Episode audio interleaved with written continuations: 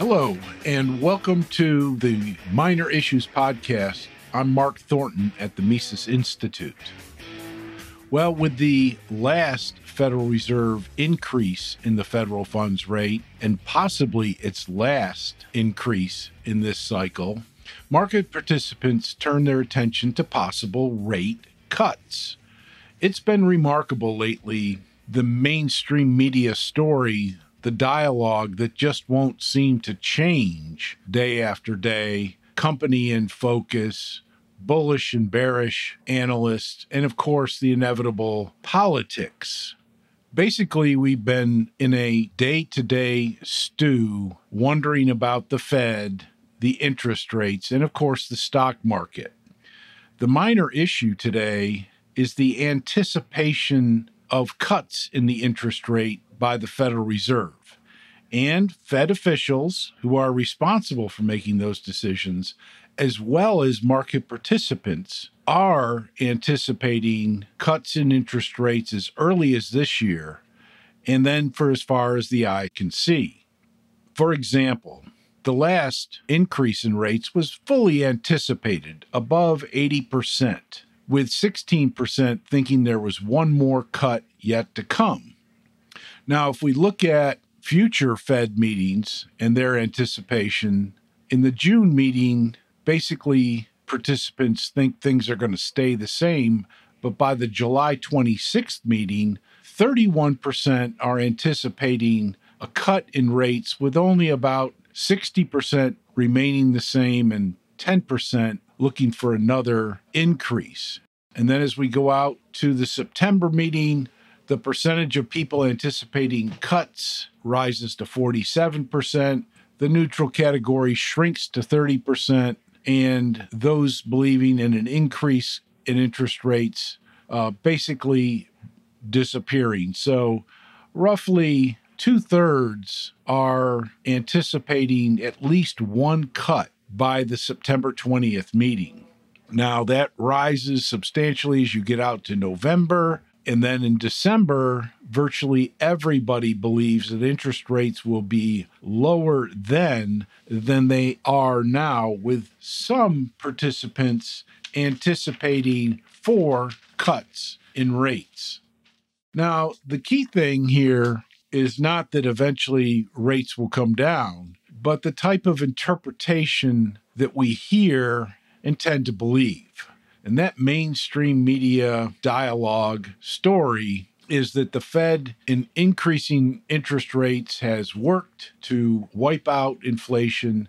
Inflation is at least subdued, possibly in 2024 getting back under the 2% target.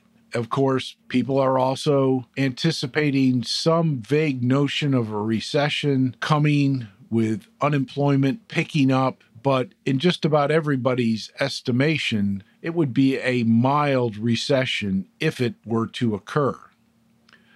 But by October 31st, 90% of people anticipating an easing policy by the Federal Reserve with three, four, or maybe more cuts in order as we go into the fall market participants are actually expecting more rate cuts than the Fed is talking about.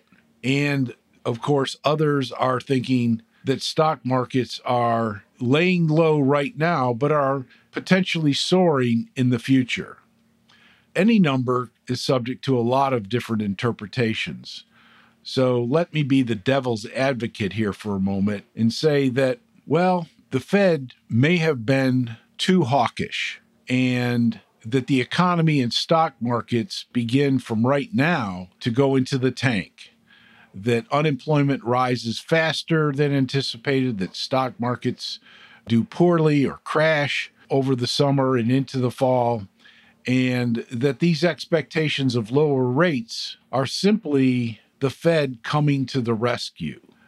Another alternative interpretation is that the Fed has been too dovish, too easy, hasn't raised rates quick enough, fast enough, and that the inflation problem, which seems to be subdued and deflating actually returns, that we start to see a tick up in the consumer price index, the producer price index, that we see new increases in the price of gasoline, fuels, food, wage rates, and so on.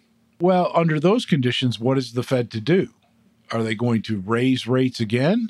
And what would the stock market expect if inflation returns? And then what does the Fed do in response to that? So while we're hearing one interpretation from the mainstream media, the facts themselves and the possibilities are reasonable that other interpretations are just as viable and just as worrisome. They're just not reported. So, over the last year or so, the Fed has been able to rely on simple Phillips curve analysis, where if we have full employment but inflation is too high, the Fed raises interest rates to push down inflation and driving up the unemployment rate, cooling the economy. But of course, the Phillips curve analysis only holds true for certain periods of time. It has fundamental problems, and it's certainly liable to errors that are very important about the economy based on a misunderstanding of things like what causes inflation or what actually sets the underlying interest rates in the economy or even considerations of important economic issues on the international front, which are typically discounted except in terms of excuses for the Fed to not properly anticipate events and to have the wrong policy in place. In other words, there's there is a chance that the anticipation of lower interest rates moving forward by, in particular, market participants do not give a complete green light to the economy or to stock markets. It could simply be a matter that the actual reality moving forward is not matching up with the mainstream story that we get from the media and that we get from the Fed.